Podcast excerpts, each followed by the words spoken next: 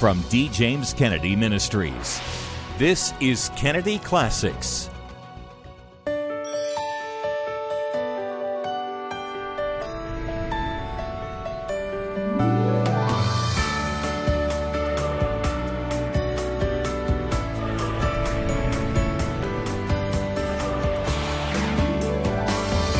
Welcome to Kennedy Classics. Hello, I'm Frank Wright, president of D. James Kennedy Ministries, where we are standing for truth and defending your freedom. Happy Thanksgiving and welcome to Kennedy Classics. Every year, families throughout America gather around the dinner table to recount what they are thankful for. But for many, they have forgotten what it's really all about. And that's not terribly surprising, especially when we hear of school children being falsely told that Thanksgiving was a time when the pilgrims gave thanks to the Indians. But why is that? Sadly, there are those at work who are trying to erase God from our nation's heritage. Times have not been easy in America recently. We are at the moment a very divided nation. And we need not look far to see that we are running off the rails of a moral and civil society. Yet we can learn a lesson about giving thanks in all circumstances from our Christian pilgrim forebears who stopped to give thanks under circumstances far more grave than our own and who saw God's hand of blessing do amazing things. Here is Dr. D. James Kennedy with his classic message Pilgrims Give Thanks. Our scripture lesson this morning is taken from the fifth chapter of Paul's first letter to the Thessalonians. 1 Thessalonians chapter 5, we shall begin our reading with verse 14. May we hear the inspired word of our God. Now we exhort you, brethren, warn them that are unruly, comfort the feeble minded, support the weak, be patient toward all men. See that none render evil for evil unto any man, but ever follow that which is good, both among yourselves and to all men. Rejoice evermore, pray without ceasing, in everything give thanks, for this is the will of God in Christ Jesus concerning you. And may God speak to us today through this portion of His holy word, and may His name ever be praised. Amen. If you were to ask the average American today what they know about the pilgrims, they might tell you that, well, they're the ones that invented Thanksgiving and the eating of turkeys well, why did they do that? Well, because they were so happy about uh, the wonderful crops and the abundance that they had here that they wanted to give thanks to the Indians. That's what Harcourt Brace textbook, 11th grade, uh, teaches students. I talked to somebody just this morning who, until they were an adult, believed that at Thanksgiving the pilgrims gave thanks to the Indians. What were they thankful for? For the abundance of their crops? No. There was no abundance. The average meal that winter consisted of five hard kernels of corn on the plate. Period. Just about exactly 50% of all the pilgrims had died in that first winter of 1621. They landed in early December of 1620. And now it is the fall of 1621. Half of them are gone. There's, there's virtually not a family left who has not lost a husband or a wife or a child. Little food.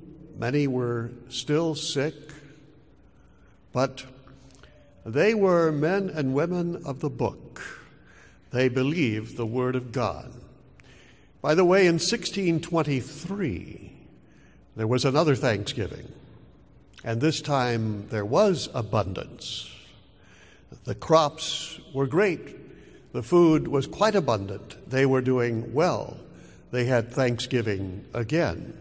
By the way, I trust you know what happened in between 1621 and 1623. They changed their economy. Many people don't know that. Some of you do. You see, the London company that financed this adventure required, at, by the way, at 45% interest, which they paid off every nickel of it, they required that they have a communal or socialistic, communistic government and that everything be brought into a common barn and nobody own any property, and that it would be from each according to his ability to each according to his need, long before Karl Marx wrote it out. The founders of this country had a communist economy. The result 50% of the inhabitants died. And then Governor Bradford said, we had thought ourselves wiser than God, and now it was each man for himself. And there was a piece of ground given to every family, and the increase was astonishing. There was a thanksgiving that took place filled with abundance. But the interesting thing is that the pilgrims gave thanks, both in the good time and the bad. I wonder if everyone in this room had lost an intimate family member in this last year, how, how joyous would be your Thanksgiving. Theirs was, in all things give thanks, is what they believed. And by the way, for a long time after that year, they, they had five little dried kernels of corn on the side of their plate to remind them of the hard time that had gone before. But they were men and women who understood the importance of thankfulness. The scripture that we read today says, In everything give thanks, for this is the will of God in Christ Jesus concerning you. I believe that most people, even most church people, probably don't believe that Thanksgiving is that important. I wonder how many of you in the last week, in the last month, or every day make it a point to give thanks. We're to approach God with our supplications with thanksgiving. And Paul makes it very clear in the first part of Romans when he describes the decline of mankind into sin. When they knew God, they glorified him not as God, and neither were they thankful. And from there, it is all downward, a downward spiral. Read the last half of the first chapter of Romans, and you'll see the plunge of mankind into depravity, immorality, and perversion. And it began with ingratitude. You know, ingratitude is not the kind of thing that most people give too much thought about as a grievous sin. It is very unlikely that the discipline committee of a church is going to call you before them for ingratitude. You can indeed be an active member of the church for decades, even an officer in the church, and maintain a life of ingratitude, never even knowing perhaps how displeasing you are to God. It is the will of God that we give thanks in all things. Our scripture tells us today how important that is. You know, so often today people believe that they deserve everything. They believe that they deserve all these good things. And one commercial after another will advertise almost anything and then conclude by saying, and after all, you deserve it. I remember when I was a young man growing up, it was common knowledge that anybody who said the world owes me a living was absolutely a scumbag. I mean, no decent, upstanding person would ever make a statement like that. Today, people are absolutely certain, if not the world, certainly the government owes them a living. And by golly, they better get it. If they don't, they're going to protest. Because after all, we deserve it. And by the way, God, I'm not so sure I like the way you're running this world. There are a lot of things going on that I don't approve of. And when we get to heaven, I'm going to have a long talk with you. Because after all, I deserve the best. It is, of course, all about me. And you know, there's a lot of that attitude about God. Don't we realize it? It isn't all about us, it's all about Him. He created us for his own glory. For his own pleasure, he did it, not for us. But we have become so egocentric in our time that we therefore sense God isn't doing things exactly the way that we would like it, and we're not really getting all that we deserve. What have we got to be thankful about? Ingratitude is a very unkind sin. Shakespeare put it very well how sharper than a serpent's tooth is an ungrateful child. In all places, we're told, in all things, we are to give thanks unto God. How much of a place does gratitude play in your life? How often does God hear your thanks to Him for what He has done? I wonder if we ever thought about giving thanks to God for the things not only that are seen, but also the things that are not seen. Giving thanks to God for His kind providence in the things that didn't happen to us. For example, suppose that your business this past year was going down and down and down. And things were getting worse and worse. And finally, you're getting deeper and deeper in debt until at last, and at length, alas, you had to declare bankruptcy. And you'd lost everything. And then suppose that some kind friend came along and gave you enough money to pay off all of your debts, to get your business back in good shape again and bring you right back to the place you were before all of that bad stuff happened to you. You would be jumping up and down rejoicing about that, wouldn't you? Folks, that happened to every one of you this week.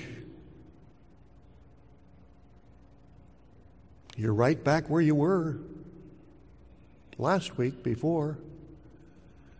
And you never thank God at all for that. And yet, do we ever think about all the things that God does for us? How about every time we get in our car and take a trip? You think what could happen to you every time we do that? We should get into our car and thank God for His watching over us and taking us safely where we're going. Certainly, that is something to be grateful for. Thanking God for not only what we see, but also for what is not seen as well. How amazing the providence of God, how much we have to be thankful for. When we're thankful to God for even the bad things, because He says, In all things give thanks. It's easy, indeed, to praise God for the good things that happen to us even for the bad things that don't happen to us. But what about the bad things that do happen to us? What do we say about those? Well, none of us wants to see those, and yet they do come into our lives, and all of them. What shall we say?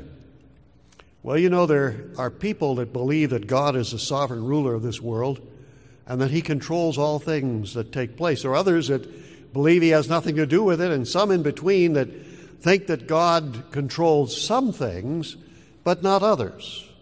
And he's doing the best he can, but he can't quite hack it.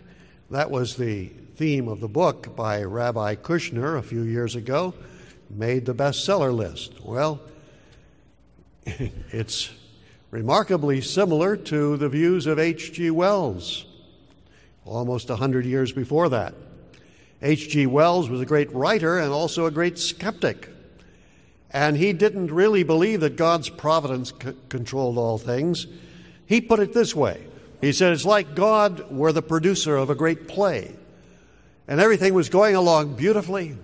They were saying their lines, singing their songs, and the play was magnificent until one time the leading man stepped on the hem of the garment of the leading lady, and she tripped and fell over a lamp that knocked over a table, that knocked over the side scenery, that brought the back scenery crashing down. And the producer, God, is running around behind stage, eagerly, anxiously, desperately trying to get things back in order, but alas, he's not able to do so. And so Kushner said, We should pray for God. Poor God, he's doing the best he can. But if you believe that God truly is sovereign, then he is working in all things. And that puts a very different picture on those things. I've always been impressed with a letter written by John Davis, who was a missionary in the 19th century, and he was ministering to lepers. And finally, he contracted leprosy in his ministries and came to the place that finally he was near to the edge of death. Now, we would say how tragic that is that this wonderful man should get such a terrible disease and, and die. And shortly before he died, however, John Davis wrote this letter quote, Do not, now this is a man who is at the very edge of death. He has a horrible disease. Do not think me unhappy. My room is suffused with an ineffable light and the presence of one whose love is overpowering. He knew an unspeakable joy, even in the midst of what we might consider the most horrible of deaths. He knew that God was the sovereign Lord of the universe. And therefore, he didn't worry because he knew that anything that came to him must come to him from a sovereign Father. And he also knew, secondly, that this God would work it all together for his good. For his promise that he would work all things together for our good. We don't know how, but we know that he will, and that he does, and that he is working all things together for good to them that love him, who are the called according to his purpose. He is the sovereign ruler of the world and the one that is working things together for your life. And therefore we can trust him. And in trusting him, that ends all fear and anxiety, all despair and hopelessness, because we know that God is in control and that he is working things together for our good. Ah, my friends, all of that we demonstrate by thankfulness.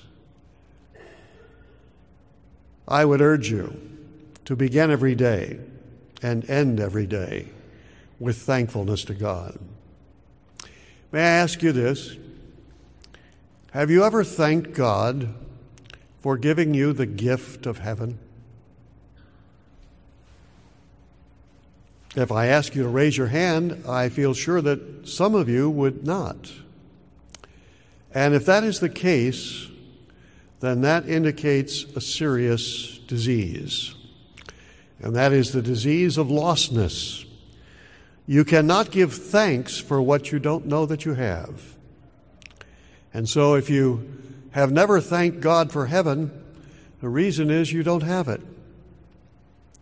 You can't be thankful for what you don't have, for what you don't know that you have received. But if you have received it, then I would ask you, how often do you thank God for it?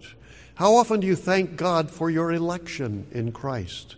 that before the foundation of the world he fixed his love upon you and chose you unto eternal life.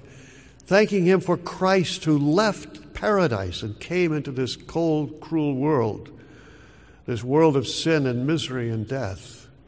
This one who took our sins upon himself and died in our place.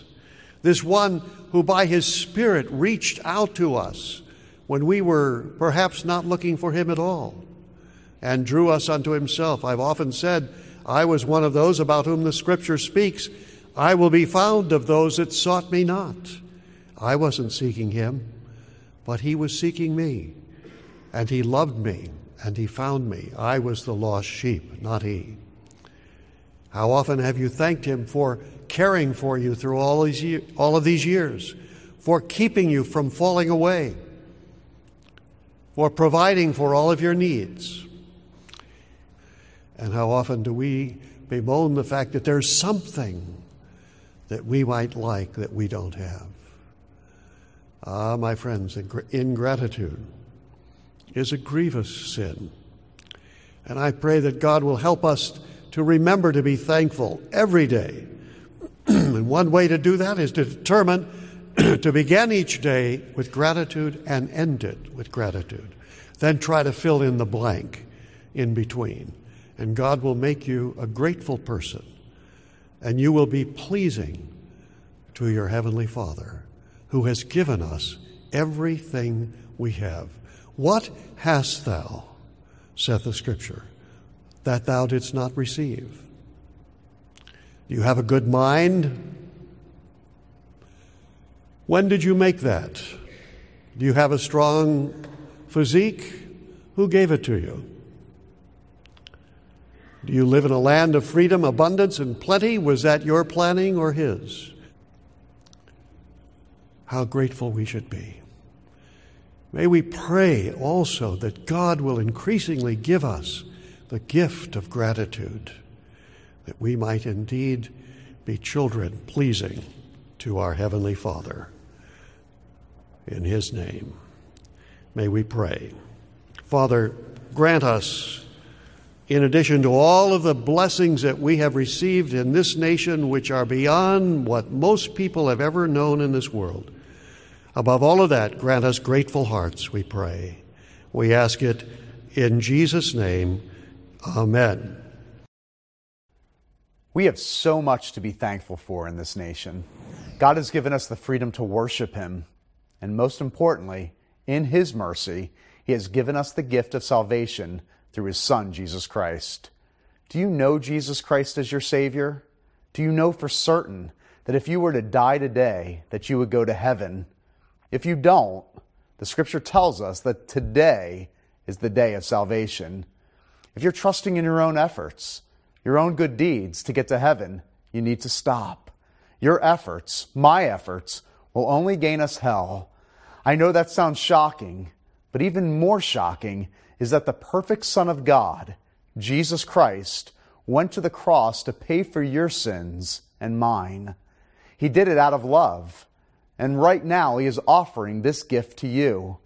If you would like to transfer your trust to the perfect one, who is perfect in every way, pray with me this prayer right now. Lord Jesus Christ, I know that I'm a sinner and that I know that I fall short of your perfect standard every day but I ask you to forgive me of my sins. Please come into my heart, cleanse me, and make me brand new. Thank you for the gift of eternal life. It's in your name I pray. Amen. If you just prayed that prayer, we'd like to help you grow in your new faith by sending you Beginning Again. In these pages, you'll find some answers to the questions that you might have about the Christian life. It also contains the Gospel of John from the New Testament so that you can begin to read and study God's Word. I recommend reading a chapter a day for starters. To receive your copy of Beginning Again, just write to our address or call our toll free number. And may this Thanksgiving be filled with joy and gratitude. And may God richly bless you. As Dr. Kennedy reminds us today, every good thing we have comes to us from the hand of our gracious God. Like the pilgrims, we should show gratitude during the good times and the bad. Oftentimes, looking at the landscape of our country can be discouraging. But God is a God of hope, and He offers strength and encouragement for each of us through Christ. Daily time in God's Word is vital for nurturing our spiritual walk and for growth in the grace of God. And it's also beneficial to have the guidance of those who have discovered precious treasures in the Bible. We have a powerful resource that will guide you in your daily time with the Lord. It's the daily devotional Strength for Today by Dr. D. James Kennedy and Dr. Jerry Newcombe. And we will send it to you as our thanks for your generous donation to the continuing work of this ministry. Simply write to us at D. James Kennedy Ministries, Box 11164, Fort Lauderdale, Florida 33339 or call toll free 888 332 3069 or go online to djkm.org. This daily devotional, filled with the inspirational teachings of Dr. D. James Kennedy, as well as insights from Dr. Jerry Newcombe, will provide you with day to day words of encouragement and biblical truth to help strengthen your walk with God. Dr. Kennedy once said, We were created by God to do great things, to soar high and make an impact upon our world for Him. Strength for Today is a collection of biblical truths that will help you live that out, taking you through the year in victory and with purpose. The encouraging wisdom of Dr. Kennedy will help deepen your love for God and give you a steadfast hope only found in His Word. And if you contact us right away, you will receive this devotional in plenty of time for Christmas because it makes a great gift. And it's available exclusively through this ministry. So please, give a generous donation to help us proclaim truth and spread the gospel and we will thank you by sending you Strength for Today by Dr. D. James Kennedy and Dr. Jerry Newcombe.